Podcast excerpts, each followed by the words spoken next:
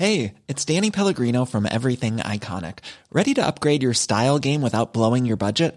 Check out Quince. They've got all the good stuff, shirts and polos, activewear, and fine leather goods, all at 50 to 80% less than other high-end brands. And the best part? They're all about safe, ethical, and responsible manufacturing. Get that luxury vibe without the luxury price tag. Hit up quince.com/upgrade for free shipping and 365-day returns on your next order. That's quince.com/upgrade. Heraldo Radio.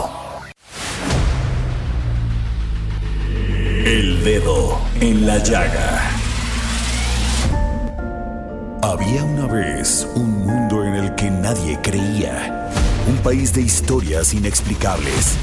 Una nación con personajes asombrosos. Santo Tomás tenía razón. Hay que ver para creer.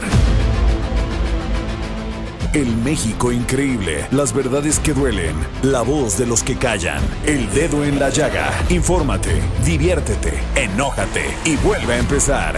El Heraldo Radio presenta El dedo en la llaga con Adriana Delgado.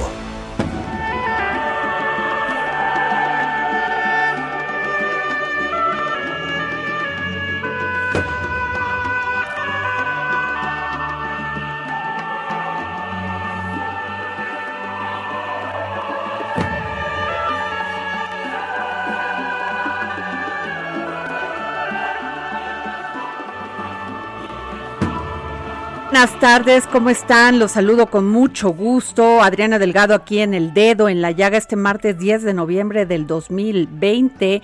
Y un día como hoy, pero de 1928, nace el compositor italiano Ennio Morricone, considerado uno de los más grandes autores de música para el cine de todos los tiempos. Ennio Morricone compuso la banda sonora de más de 400 películas. Destaca entre ellas su trabajo realizado en películas como La Misión, Spaghetti Western, de la mano de su amigo Sergio Leone, como Por un puñado de dólares de 1964, La muerte tenía un precio de 1965, El bueno, el feo y el malo de 1966, o Hasta que llegó su hora de 1968. Su producción eminentemente cinematográfica es vastísima y sumamente heterogénea, siempre centro de polémicas, objeto de amores y odios. En febrero de 2007 y después de 5 nominaciones sin galardón, recibió un Oscar honorífico de la Academia de Hollywood como homenaje a su exitosa carrera. Cabe mencionar que el compositor italiano, a lo largo de su trayectoria artística, logró obtener 2 premios Grammy, 3 Globos de Oro, 5 BAFTA, 10 David de Donatello, 11 Nastros de Argento y el Premio de Música Polar en 2010, considerado este último como el Nobel de la Música. A ver, ahí está Ennio Morricone. Y bueno, saludo con mucho gusto a Samuel Prieto el día de hoy, a Denise Cuadra. A ver, Denise, ¿por dónde nos escuchan? Hola Adri, ¿cómo estás? Muy buenas tardes. Saludamos a todos quienes nos escuchan en El Dedo en la Llaga en los diferentes estados de la República Mexicana, como el Estado de México, Morelos, Tlaxcala, Querétaro, Guerrero, Puebla e Hidalgo. También a los que sintonizan el Heraldo Radio en la comarca lagunera, Sonora, Nayarit, Colima, Chiapas, en Coatzacoalcos, Veracruz, y a partir de ayer en Culiacán, Sinaloa, por la 104.9 de FM.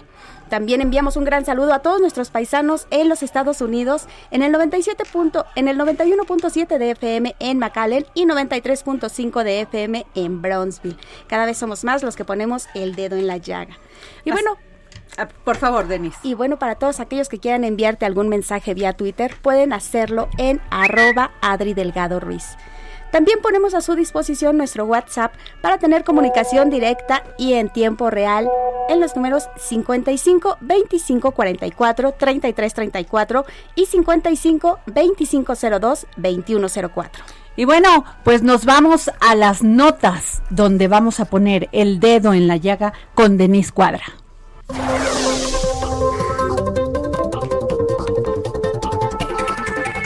La bancada de Morena en la Cámara de Diputados promovió recortes a los poderes legislativo y judicial, así como a diferentes organismos autónomos y algunas dependencias por 2.384.400.000 pesos para ser asignados a apoyos de bienestar. De todas las instituciones señaladas, uno de los que tendrá mayor recorte será el INE con 870 millones de pesos. En entrevista para El Dedo en la Llaga, el diputado Moisés Ignacio Mier Velasco, presidente de la Junta de Coordinación Política, aclara que dicho recorte del Instituto Nacional Electoral está vinculado con la crisis económica y sanitaria y no con la aprobación que hizo hace unos días el INE a los alineamientos para garantizar el principio de paridad. Un asunto que está vinculado a la liquidez.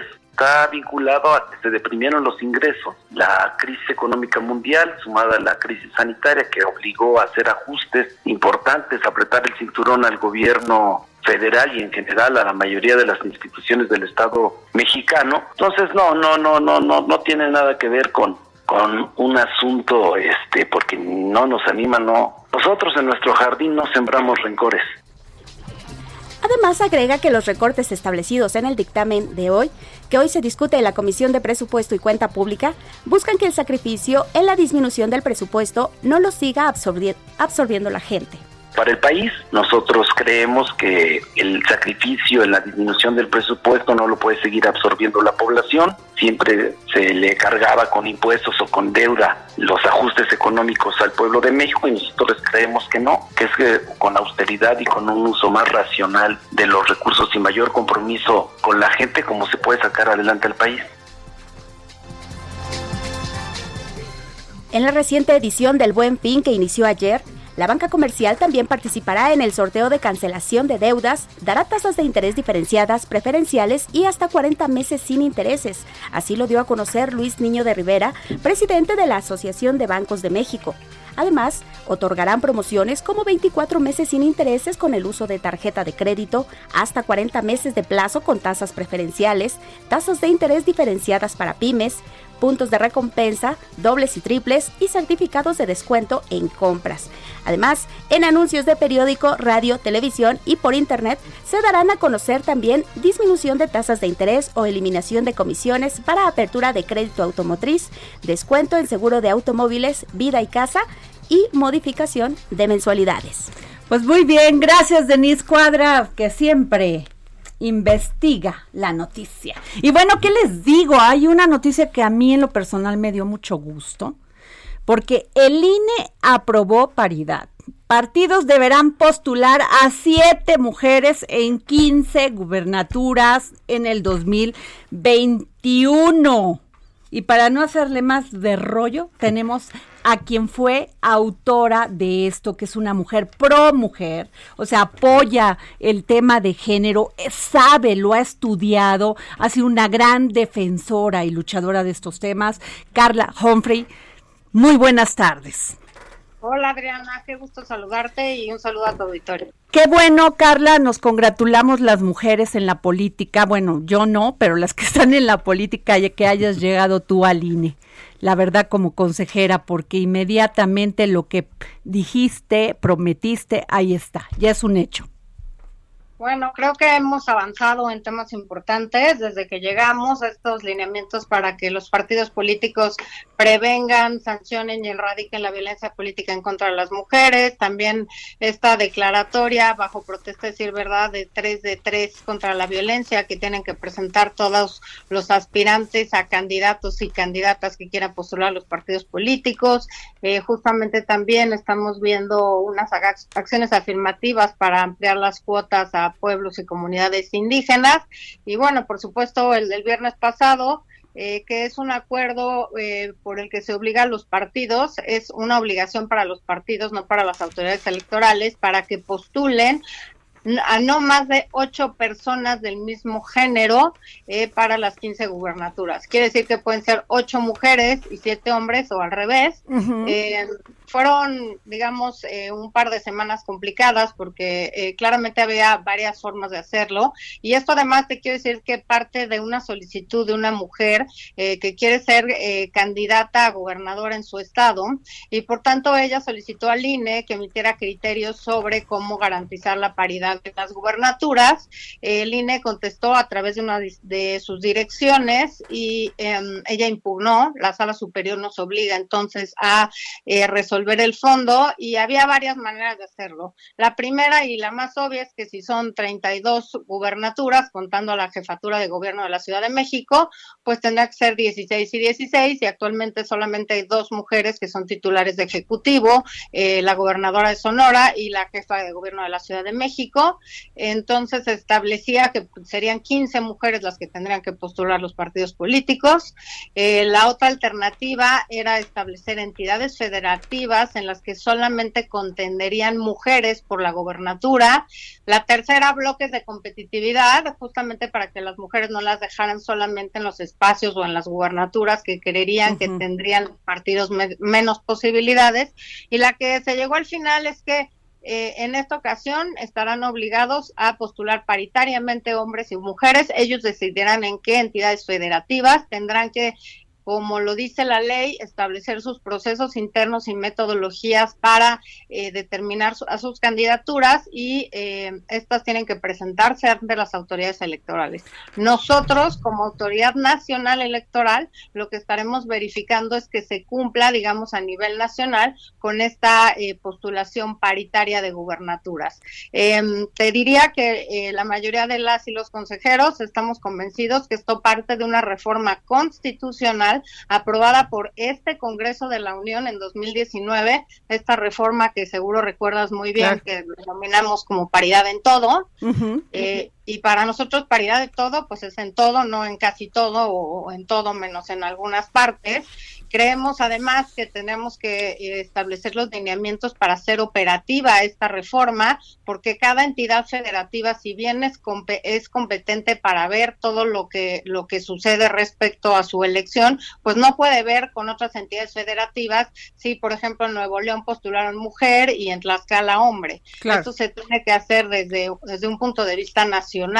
Y entonces lo que hicimos es establecer estos criterios. Afortunadamente, la mayoría de los partidos políticos en la sesión del Consejo General se manifestó a favor de estos criterios. Solo uno señaló que impugnaría, y bueno, también hubo un exhorto del Senado que llegó el mismo día de la sesión, que yo pedí que se leyera, justamente para que estuviéramos todos, digamos, en el mismo canal de información de lo que estaba pasando en el país.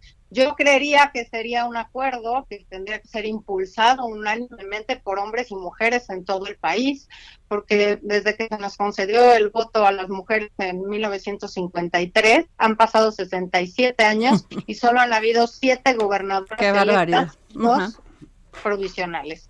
Entonces, el 98% de los cargos de gubernaturas han sido ocupados por hombres, y creemos que las mujeres además no llegan, porque como lo dijo uno de los partidos políticos muy claramente, porque no las postulan.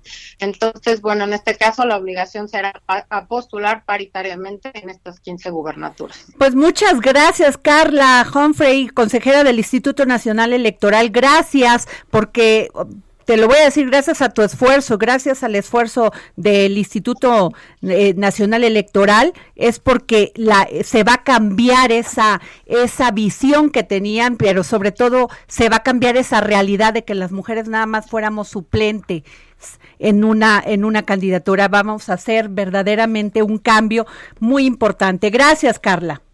Al contrario, gracias a ti, Adriana, y saludos a todos. Hasta luego. Pues, ¿cómo viste, Samuel? Muy interesante, ¿no? Bastante interesante, porque además, no, ya deberíamos en esta altura de la historia, ya ni siquiera pensar en si es hombre o mujer. No debería ser cuestionamiento. Pero, así es, pero necesitamos transitar por ahí para acostumbrarnos a que las mujeres deben tener espacios, y muy importantes. Mira, ¿qué tan importante es que las mujeres tengan espacios como estos? Uh-huh. Que Carla, gracias a que tiene este espacio, pudo hacer este cambio. Exacto.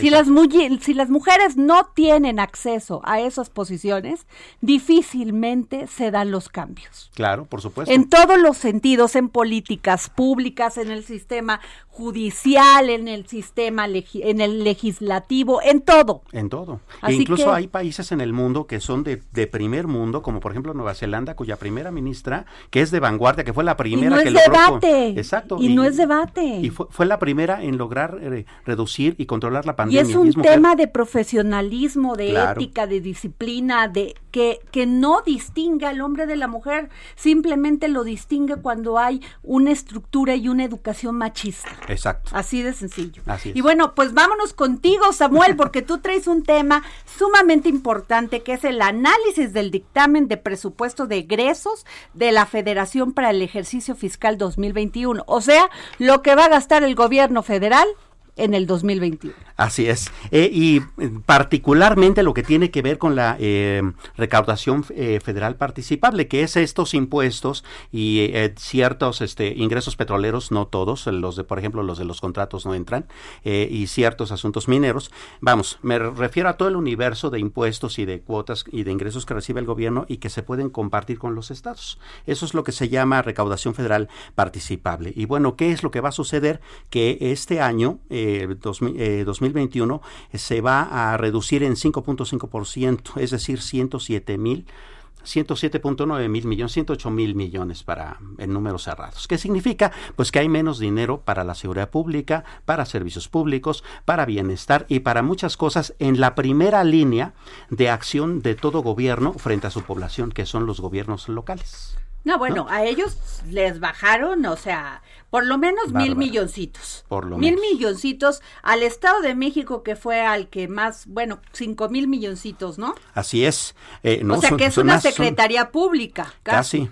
Fíjate, en el caso del Estado de México son 6.4 mil millones. Fíjate. Y no es el estado más alto, fíjate, la Ciudad de México va a perder 9.4 mil millones. O sea, que se las va a ver bien difícil, pues Claudia Sheinbaum, porque además, ¿no? En el tema de la recaudación de impuestos, pues ¿cómo van a recaudar si muchas empresas tronaron por este tema de la pandemia? Por eso había que apoyar a la microempresa. Así es. Por eso, para que siguieran existiendo y siguieran pagando sus impuestos, porque los negocios informales, esos no pagan impuestos. Claro, y no solo tiene que ver con esa baja presupuestada, el problema se aumenta porque tú recordarás que cuando salió esta entrega de la presupuesto de egresos de la Federación y todo el paquete económico, aquí mismo en esta mesa pusimos el dedo en la llaga en que tal vez ese paquete estaba demasiado optimista y nos lo dijeron varios analistas.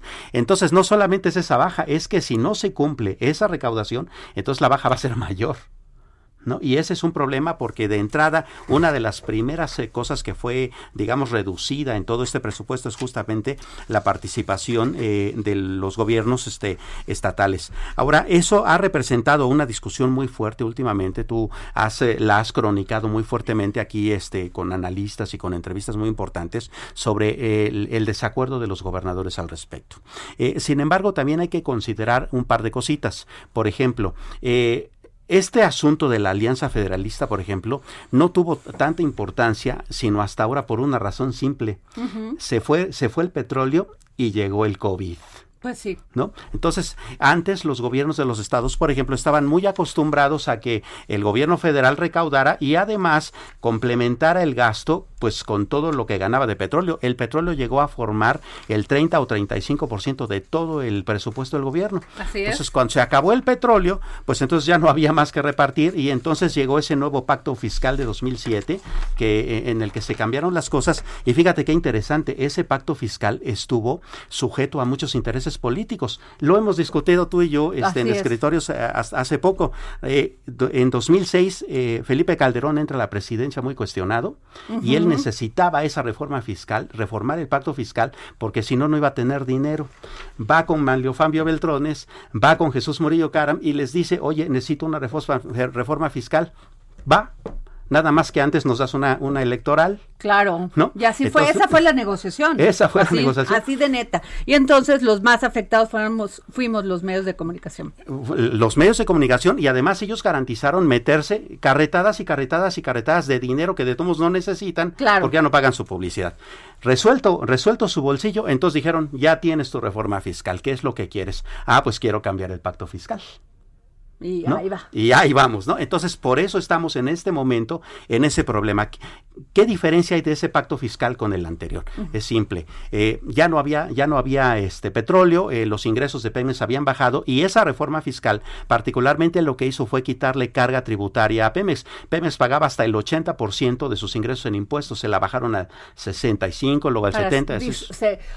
Dice que para hacerla más viable y nada. Exactamente, y nada. Entonces, para compensar ese dinero crearon impuestos, acuérdate, el IETU, el ISAN, ahora que tú compras un coche nuevo, ¿no? Si tienes una empresa, pues pagas el IETU. O sea, se crearon nuevos impuestos, pero entonces dijeron, vamos a repartir el dinero entre los estados. ¿Qué es la manera más fácil de hacer que quiebre una economía? Pero por supuesto, porque no incentivas que la gente produzca, que haya emprendedores. Exacto. Así es sencillo. Sí, porque además nunca hemos vivido realmente. Fíjate, acusan mucho en esta época generalmente algunos analistas de que es que vivimos así por culpa del neoliberalismo. No, perdón, jamás hubo neoliberalismo en este país. Yo he tratado de buscar la definición del neoliberalismo y nunca la encuentro, ¿no? Porque liberalismo es libertad. ¿Quién Exacto. no quiere tener un país con libertades? Exacto. Es hasta contradictorio cuando Exacto. se emplean en... Pero bueno.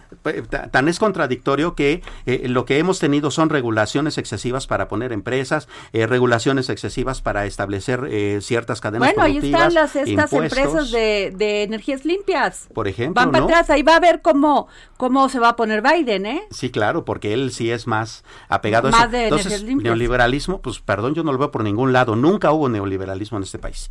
Entonces, ¿cómo le hacemos con el asunto del pacto fiscal?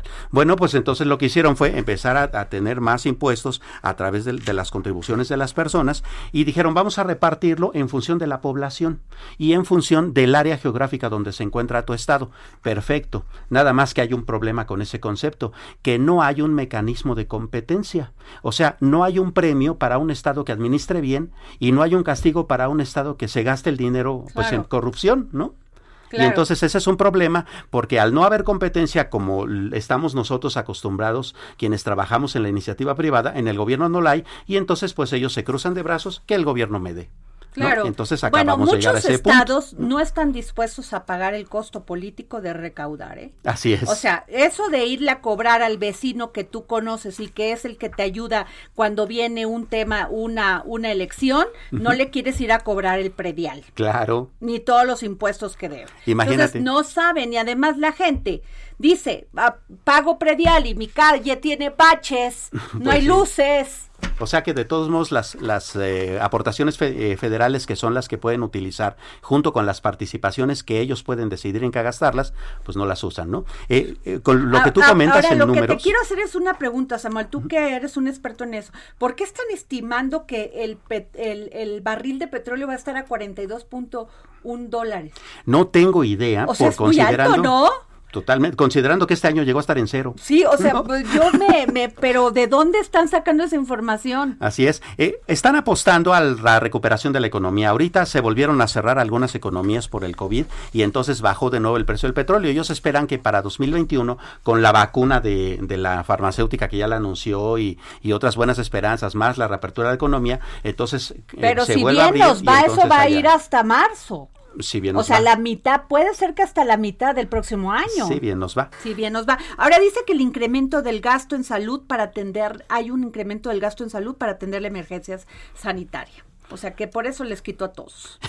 Bueno, sí, por eso le quitaron, por ejemplo, dinero al fondo de salud que tenía 100 mil millones, le quedaron 33 mil para pagar vacunas. Hay un incremento, dicen, en el asunto de la capacidad hospitalaria y estas cuestiones. Pero de cualquier manera, el gran problema es que el presupuesto, a como está diseñado, está tan chiquito que para cobijar un área tienes que descobijar otra, ¿no? Y de cualquier manera, la infraestructura de salud de este país, y lo hemos analizado desde varias perspectivas, termina siendo insuficiente, ¿no? Por ahora lo que se tiene es que estamos en una meseta, dice el subsecretario López-Gatell con respecto al COVID, y entonces eso permite que la infraestructura hospitalaria no esté sufriendo tanto, pero sí necesitamos empezar a invertir en ello. ¿Se va a usar en eso? Esa es la gran pregunta. Ahora, explícame esta. Se formula un superávit económico primario de 6,205 millones de pesos.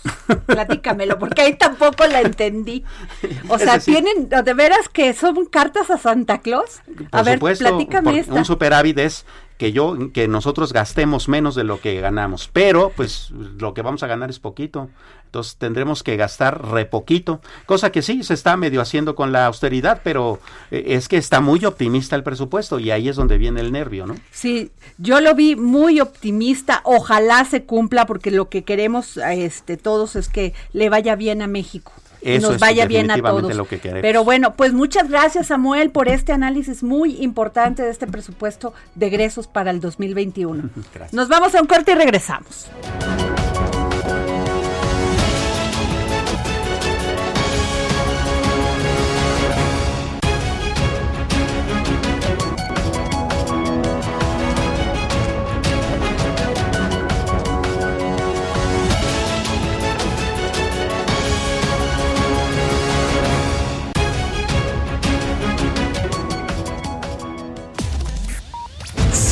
Adriana Delgado en su cuenta de Twitter, @AdriDelgadoRuiz.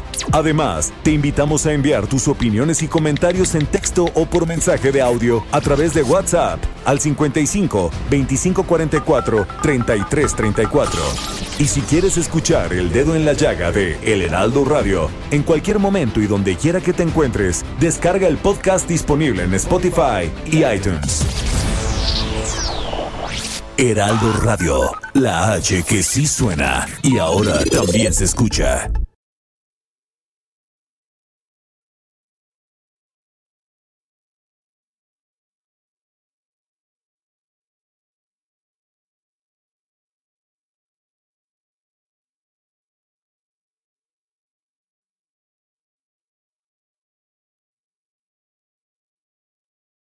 Heraldo Radio. No, regresamos aquí al Dedo en la Llaga y bueno, toda esta incertidumbre del fin de semana, el lunes acabó. Biden va a ser el próximo presidente de los Estados Unidos. Aunque el fiscal de Estados Unidos diga que va a revisar la elección, Biden va a ser el presidente. Y hoy Biden dijo que Trump, ahora sí como el presidente, que Trump no acepte su derrota es vergonzoso.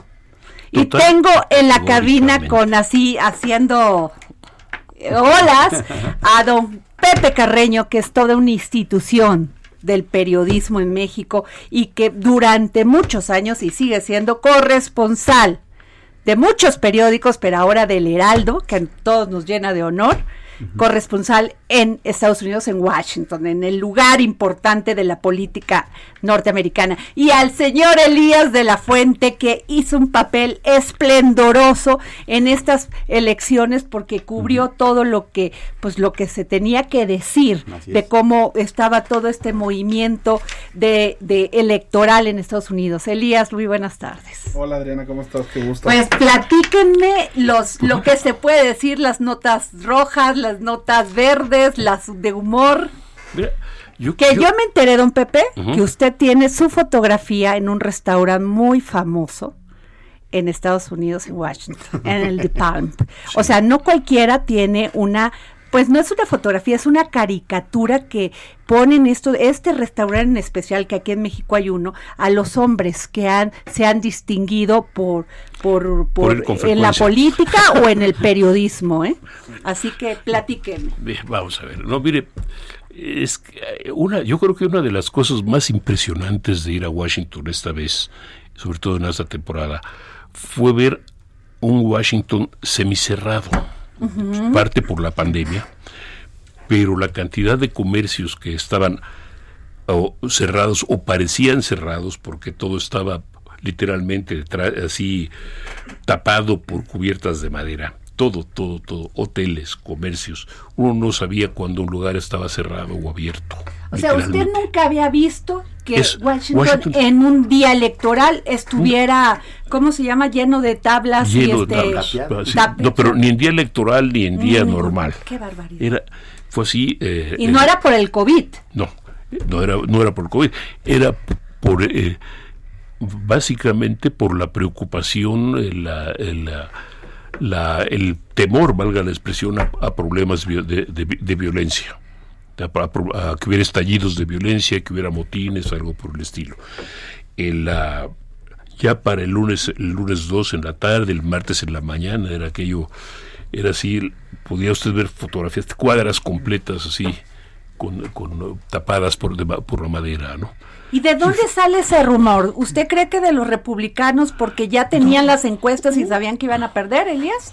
No, es que ya es, para bien o para mal, ya es estándar, ¿no? Esto es, tenía usted, tiene un ambiente muy agitado, muy feo, muy desagradable, muy contrapunteado, muy tirante. Muy dividido. Muy tirante. Estados Unidos era un país muy dividido.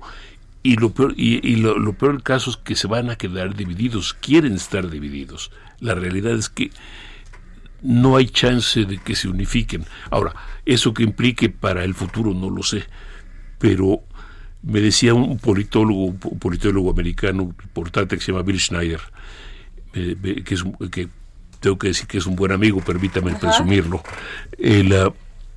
que...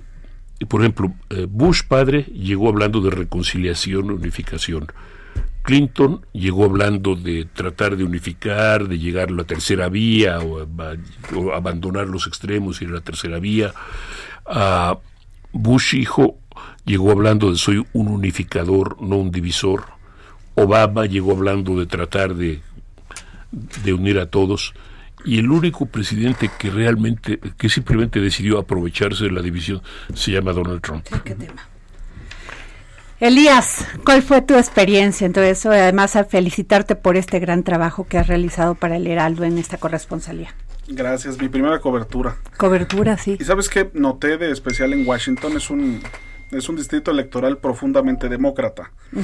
Tengo aquí los datos de los... Tuvo 268,000 votos Joe Biden y apenas 15,000 Donald Trump. O sea, es azul. Ajá. Entonces, el ambiente que se vive ahí es contrastante, es interesante porque la gente de a pie, o sea, los de las marchas, los que te encuentras tapando las calles con pancartas, la mayoría son demócratas, pero digamos que el ambiente político está dividido entre los dos partidos. Uh-huh. Entonces, yo creo que fue esta combinación muy interesante de saber que la calle iba a estar tranquila, si le favorecían los resultados a Biden, iba a estar un poquito enardecida si le favorecían a Trump. Entonces, mira, qué interesante. Me decía también un gran amigo, don Pepe, de allá, Duncan Wood, decía, las marchas esperan en Washington, si el triunfo es para Trump, y afuera de Washington, en el centro de Estados Unidos, el rojo, para las marchas si gana Biden. Y se fue apagando un poquito los ánimos porque esperaban un triunfo muy con más contundencia del que fue. Esperaban que arrebataran más senados, más lugares en el Senado, más lugares en la Cámara de Diputados y que ganara con un margen más cómodo Biden. Conforme se fue dando el día de la elección, ajá, estábamos con don Pepe en la calle en Washington. El martes era prácticamente ciudad fantasma, amurallada la ciudad, como dice don Pepe, con estas tablas en los comercios. Y conforme pasaba la noche, el resultado arrollador que se esperaba en favor de Biden se fue haciendo más cerrado. Incluso estados como Georgia, Pensilvania, Wisconsin y Michigan eran de Trump. Ajá. Y conforme pasaron los días, fue madurando el famoso voto por correo, se fue hacia Biden. Entonces, ajá, eso iba calmando los ánimos, ¿no? Era como una especie de, no sé cómo lo sentía usted, don Pepe, como de incertidumbre, ¿no? La incertidumbre estaba ahí. Esto es, los demócratas, todavía el martes en la mañana se las prometían muy alegres. Es decir, hablaban de que iban a ganar, que creían que no solo que podían ganar, por ejemplo, 5 curules senatoriales, uh-huh, sino 11. Okay. Creían que iban a arrasar en Florida, en Georgia, que son tradicionalmente republicanos, que iban a obtener una gran mayoría, que iban a tener incluso ganancias en la Cámara de Diputados. Uh-huh. Y esa era, las encuestas decían eso, es lo que los demócratas creían. Y la verdad es que iban a ganar en Texas, que tenían posibilidades de ganar en Texas, que no ha votado demócrata en 30 años o algo así. Claro. Y de repente al llegar la tarde, al llegar la noche, empezó a cambiar de tal manera de que empezaron a hablar de una victoria de Trump. La uh-huh. posibilidad de una victoria de Trump. Salía arriba Don Pepe en Pensilvania, uh-huh. Wisconsin, Michigan. Se apretaba Nevada, Arizona, podía ser para cualquiera de los dos. Carolina del Norte. Digo, todos los bisagra parecían estar con Trump en ese momento, ¿no? Pero Texas sí fue una... Yo pensé que se iba a ir para los demócratas y Texas siguió, votaron por Trump, y también Florida, que a mí me llamó porque la atención, porque yo pensé que toda esta estridentes declaraciones que hacía Trump contra los migrantes, pues les iba a tocar ese sentimiento de coraje, No. Y conozco muchos latinos que viven allá que dijeron, no, yo voté por Trump. Sí. ¿Por qué? Porque la economía está a todo dar, porque te lo quieren decir como no decir, pero también porque no queremos que se vengan más a donde estamos nosotros. Y los que están allá te lo dicen, pero además existe también, en el caso de Florida, por ejemplo, les fueron a asustar con el petate del muerto del socialismo. Sí. El socialismo cubano, el socialismo venezolano, si Biden gana puede haber socialismo en Estados Unidos, ese tipo de cosas. Y en Texas fue no solo la parte de economía, sino fue también el socialismo entre comillas, ¿no? Funcionó, es decir, no es una mayoría latina la que votó por él, pero funcionó. Se supone que está evolucionado, que es progresista, que nada. Estados Unidos son un país, bueno, pues, la mitad de los Estados Unidos son un país de derecha, totalmente, uh-huh. o de centro derecha, y la otra mitad es básicamente centro y en menor medida centro liberal. Los Estados Unidos no son un país liberal, por lo menos liberal como lo entendemos nosotros, de centro izquierda, ni mucho menos, sí. sino es un país conservador. Okay. Y es la realidad. Ahora, para complicar más esto, hay dos factores. Los demócratas promovieron el voto por correo, uh-huh. para evitar la pandemia, los contagios, por otro también en previsión de la posibilidad de problemas violentos, etc. Hicieron una buena estrategia. Fue una buena estrategia, pero el problema y la contraparte, por un lado, eso motivó a muchos republicanos a votar y adelantar también su voto. Ajá. Por un lado, y por otro se esperaba también que los republicanos votaran sobre todo el martes 3, en lo que llamaron los politólogos llamaron el espejismo rojo. Ajá. Rojo por los republicanos, que la mayoría de los votos contados la primera parte favorecerían a los republicanos, y por lo tanto el mapa electoral favorecería a Trump. Claro. Y después, con la llegada de los votos demócratas o azules, la cuestión se compensaría. Efectivamente, así sucedió, quizá no en la proporción que querían los demócratas o que hubieran deseado los demócratas, pero eso fue lo que sucedió. Y eso es lo que Trump estaba tratando de evitar. En términos reales, lo que el señor Trump está tratando de hacer es suprimir votos que le son negativos. Elías, ¿por qué cuando habla Trump de fraude, a qué se refiere? ¿Tú viste algo? ¿Viste esto que los mexicanos estamos tan acostumbrados al relleno de urnas, al córrele, al mapacheo, ¿cómo le llama? Mapache. O sea, siempre... ¿tú viste eso? No se palpaba. Porque casi me lo imaginé. No se palpaba en las calles, pero algo que siempre he pensado es que el cambio de tendencia es controversial, ¿no? Ajá. Cuauhtémoc Cárdenas, ¿no? Andrés Manuel en el 2006, es decir, llevan una tendencia y cuando esta se empieza a revertir es polémico, para el lado que sea. Ajá. Entonces lo que decía Don Pepe hace un momento es el eje central, era la tendencia Trump y el cambio de tendencia Biden, ajá. lo que fue que esto fuera controversial y que le diera armas al presidente Donald Trump de acusar un fraude. decir, tengo, qué casualidad que todos los que votaron traigo ventaja. Y cuando empiezan a contar los votos por correo, se empieza a acercar. Y luego me dan la vuelta y luego me sacan ventaja. Entonces, yo creo que eso es lo que le dio a Trump el argumento para decir que fue fraude, el cambio de tendencia, pero es porque... Y además de que no hubiese tanta diferencia. Claro, fueron 140 millones de votos aproximadamente en total y 100 fueron por correo. O sea, hubo más gente votando por correo que presencial. Entonces... Bueno, y que tiene una explicación, el tema del COVID. O sea, sí tiene una explicación, la también, gente no quería estar formada ahí a medio metro del otro. Pero también está la idea, que la que decía don Pepe del Espejo, es que la gente que iba a ir a votar, la que no le importa la pandemia, la que se quita el cubrebocas, es gente de Trump. Okay. Entonces, a la hora que van a votar todos a la casilla, parece que Trump va a arrasar. Y se vienen los votos por correo de la gente, hago comillas con la mano, mira, responsable, empiezan a votar por Biden y empiezan a... Estaba 10 puntos arriba Trump en Michigan a las 6:07 de la tarde. En la noche está a 2 puntos. Para el jueves están casi empatados y el viernes en la mañana nos dicen que ganó Pensilvania, ¿no? Que vale 20 puntos electorales. Entonces, para mí ese es el punto donde pudiese haber esa suposición de los republicanos. Es como cuando nos decían que iba ganando, jefa Adriana, que iba ganándose Cuauhtémoc Cárdenas y luego salen que ganó Salinas. Sí, pues, no, bueno, eso sí fue un gran... Ya, sin meter en la polémica, si eso no es. No, el señor Samuel Prieto hizo un documental de eso, por eso se lo sabe. Pero acá, pero a lo que voy, Samuel, Adriana, don Pepe, no es el hecho de que si hubo, si no es... que aparece un ganador y de repente sin explicación que aparente. Le metiste pollo al caldo cuando era cerdo.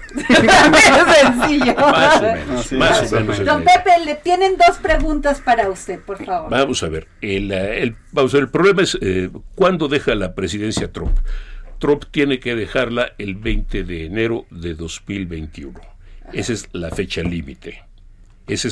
Él termina formalmente la presidencia al minuto 01 del 20 de enero de 2021, o si quieren ser un poco generosos, a las 12:01, al mediodía del día 20, para la ceremonia en la que se tiene Joe Biden, el nuevo presidente, toma la presidencia. Ahora, ¿cuándo se va a salir de la Casa Blanca? Ahorita esa es complicada, porque ahorita está todo, pues está tratando de demorar con pleitos legales, hay quien dice que está tratando de hacer un golpe de Estado por medios judiciales, y está dando la pelea. Ahora, nadie que yo conozca, excepto los muy leales a Trump, creen que realmente tiene posibilidades de ganar ese pleito judicial. No hay forma, porque además ya hemos platicado que las elecciones en Estados Unidos son muy complicadas. No es una elección, son 50 elecciones. Cada estado hace su elección y luego juntan los resultados. Entonces tiene que plantear juicios en 50, no necesariamente 5 o 10 jurisdicciones en las que cree que tiene posibilidades de socavar o de rescatar o de eliminar votos por Biden. Los estados aún a los estados más proclives a los republicanos no les cae bien la idea de un candidato federal que esté tratando de decirles qué hacer y cómo hacer. Aún los republicanos. Así que, pues lo único que le puedo tomar decir, distancia. Lo único que puedo... Lo que va a pasar es que lo que todo el mundo espera ahora es que va a ser un mes de pleitos, un mes de forcejeos, de declaraciones, de contradeclaraciones, un mes, 20, 30 días muy difíciles políticamente hablando. Pero y económicamente también puede venir donde se les viene el bajón de la bolsa y empieza Wall Street. Claro. Ahí van a empezar a decir, no, ya cálmate, ya vete, ya aquí, ahora, porque ahí los norteamericanos sí tienen... bien su economía, que toquen lo que toquen, ¿no? Ahora lo que sí hay es, si Trump tiene una posibilidad de convertirse en un gran cacique político republicano en los próximos años, la tiene absolutamente, pero si estira demasiado la liga, puede romperla y puede quedarse sin nada. Así que si Trump, el consejo que se le está dando a Trump por parte de algunas de sus gentes es ya basta, tómalo. Y vuelve en 4 años. Y vuelve dentro de 4 años, consolida tu poder. Después de todo, hubo 70 millones de americanos que votaron por él. Que eso es sorprendente porque la economía no estaba mal. Claro. Y incluso, o sea, el tema del COVID, aunque había un gran desprecio de él, pues ahí se le iba llevando, O sea, realmente no es de que hayan votado por él, ni por, pues, yo creo que le pegó mucho Elías el tema de no pagar impuestos, porque ahí sí dijeron, oye, no se vale, o sea, yo aquí tengo que pagar mis impuestos y el señor debe un dineral y las empresas quebradas, ni es buen empresario, ni es buen político, entonces como que... Y al final del día la elección gira en torno a Donald Trump, o sea, yo estoy de la idea de los que votaron por Donald Trump, votaron por Donald Trump, valga la redundancia, ¿no? Y los que votaron por Biden votaron en contra de Donald Trump. Exacto. Absolutamente. Creo que todavía voy a ir más lejos, no sé si se me permite, pero no creo que Biden fuera un candidato totalmente carismático. No. Es más, me parece que era mucho más carismática Hillary, sí, o sea, más echada para adelante, y Biden, o sea, salvo Kamala, Kamala, que sí, me parece que fue un gran descubrimiento de los demócratas. Biden es una reacción absoluta a Trump. Después de un presidente conflictivo, latoso, ruidoso, violento al hablar, discurso. Después de tener una migraña, lo que quieres es una aspirina. Exacto. Y Biden es la aspirina. Ya la migraña está yéndose. Quieres la aspirina. Quieres a alguien predecible, aun si eres un empresario republicano, por decirlo de esa forma, tú quieres tener un presidente que es predecible, un gobierno que con el que puedes tratar y sabes que tienes algún tipo de que sabes cómo va a reaccionar, que sabes que no va a haber una salida violenta o una salida extemporánea por cualquier lado. Es decir, te lo tomas con tranquilidad. Tú quieres un interlocutor tranquilo, predecible. Tú no quieres así alguien explosivo. Ahora, uno de los temas que estábamos hablando ahorita Samuel y yo con el tema del presupuesto de egresos es el tema de esto de las energías limpias. O sea, se la va a ver difícil ahí nuestro gobierno, porque nosotros tenemos ahí un montón de amparos de todos los que ya les negamos la posibilidad de que desarrollen un negocio con las energías limpias. ¿Qué piensas de eso, Elías? Porque va a haber un debate. Y la pregunta que les haría a los dos es, ¿creen que está haciendo bien el presidente en no darle, no felicitar a Donald Trump? Bueno, a Biden. A Biden, perdón. Pareciera que le estamos apostando a las viejas prácticas del petróleo y de todo eso con la refinería de Dos Bocas, pero me parece... que va a estar interesante la pregunta porque es la segunda pregunta que surge después de quién ganó. Ajá. Es qué le conviene a México, ¿no? Siempre está esa pregunta siempre ahí y no sabemos cuál va a ser el mejor, pero sí cuál iba a ser el más cómodo, ¿no? Yo creo que Trump iba a ser muy cómodo para el gobierno y a lo mejor con Biden va a ser un poquito más áspera o de más horas en acuerdo, ¿no? Por decirlo bonito. Pero me parece que hay que apostarle un poquito a las energías limpias para salir bien con las políticas estadounidenses. No veo otra forma de llevar la fiesta en paz si vamos por caminos tan contrastantes como una refinería de petróleo y como campos eólicos, por decirlo así, ¿no? Porque está en contra del carbono. Biden dice adiós, o sea, yo quiero que esto sea energías limpias en 2050. Y don Pepe, la industria automotriz. Ya el principal apoyo de Donald Trump era este líder en William Dennis en Detroit de la industria automotriz. Entonces, ¿qué va a pasar con eso? Pero vamos a ver, la industria automotriz ya está lanzada en el camino de los automóviles eléctricos. Exacto. Y los automóviles de gas. No va a ser de un día al otro, pero ya están ahí, ya están en ese camino. Pero nosotros íbamos ser un gran productor de autopartes. El tema del outsourcing también. Yo me atrevería a decir una cosa. Le van a cobrar algunas al presidente.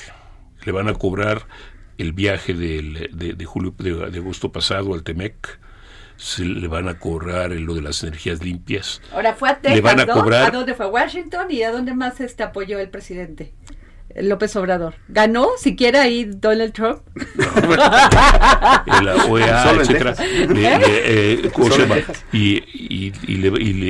No sé si le van a cobrar, pero le van a recordar, oye, tienes un tratado de libre comercio que te obliga a hacer pagos muy específicos a los obreros que trabajan en estas industrias. Claro.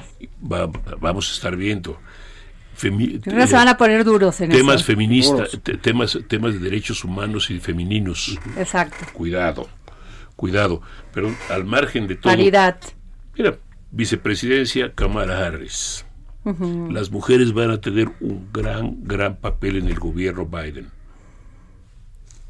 Sí, y los demócratas han impulsado mucho el tema de género. Sí, bastante. Y en el Congreso, los congresistas hispanos están enojados con López Obrador. Sí. Así que... mira, ese es un gran punto, don Pepe. Ahora, Maduro, como si Biden fuera su cuate. Con Maduro. ¿No? Está saliendo fotos en redes, ¿no? Ahí con el Foro de Sao Paulo. Bueno, es que los demócratas siempre han sido más abiertos a resolver los conflictos con otros países por medio del diálogo. Sí. Trump no, vamos a meter a la cárcel a este, vamos a mandarle a esto, vamos a meter a la cárcel. Mire, los demócratas van a tomarla por la tranquila, porque además tienen muchas broncas internas, entonces se la van a tomar tranquila. Después harán algún recordatorio en algún momento, pero se la van a tomar muy tranquila. Pues muchas gracias, don Pepe Carreño, gracias, gran periodista, Elías de la Fuente, gracias por darnos esas crónicas y todo esto que fue la elección en Estados Unidos. Gracias Adriana. El Heraldo Radio presentó El Dedo en la Llaga con Adriana Delgado. Heraldo Radio. Hey, it's Paige DeSorbo from Giggly Squad. High quality fashion without the price tag. Say hello to Quince. I'm snagging high-end essentials like cozy cashmere sweaters, sleek leather jackets, fine jewelry, and so much more. With Quince being 50 to 80% less than similar brands.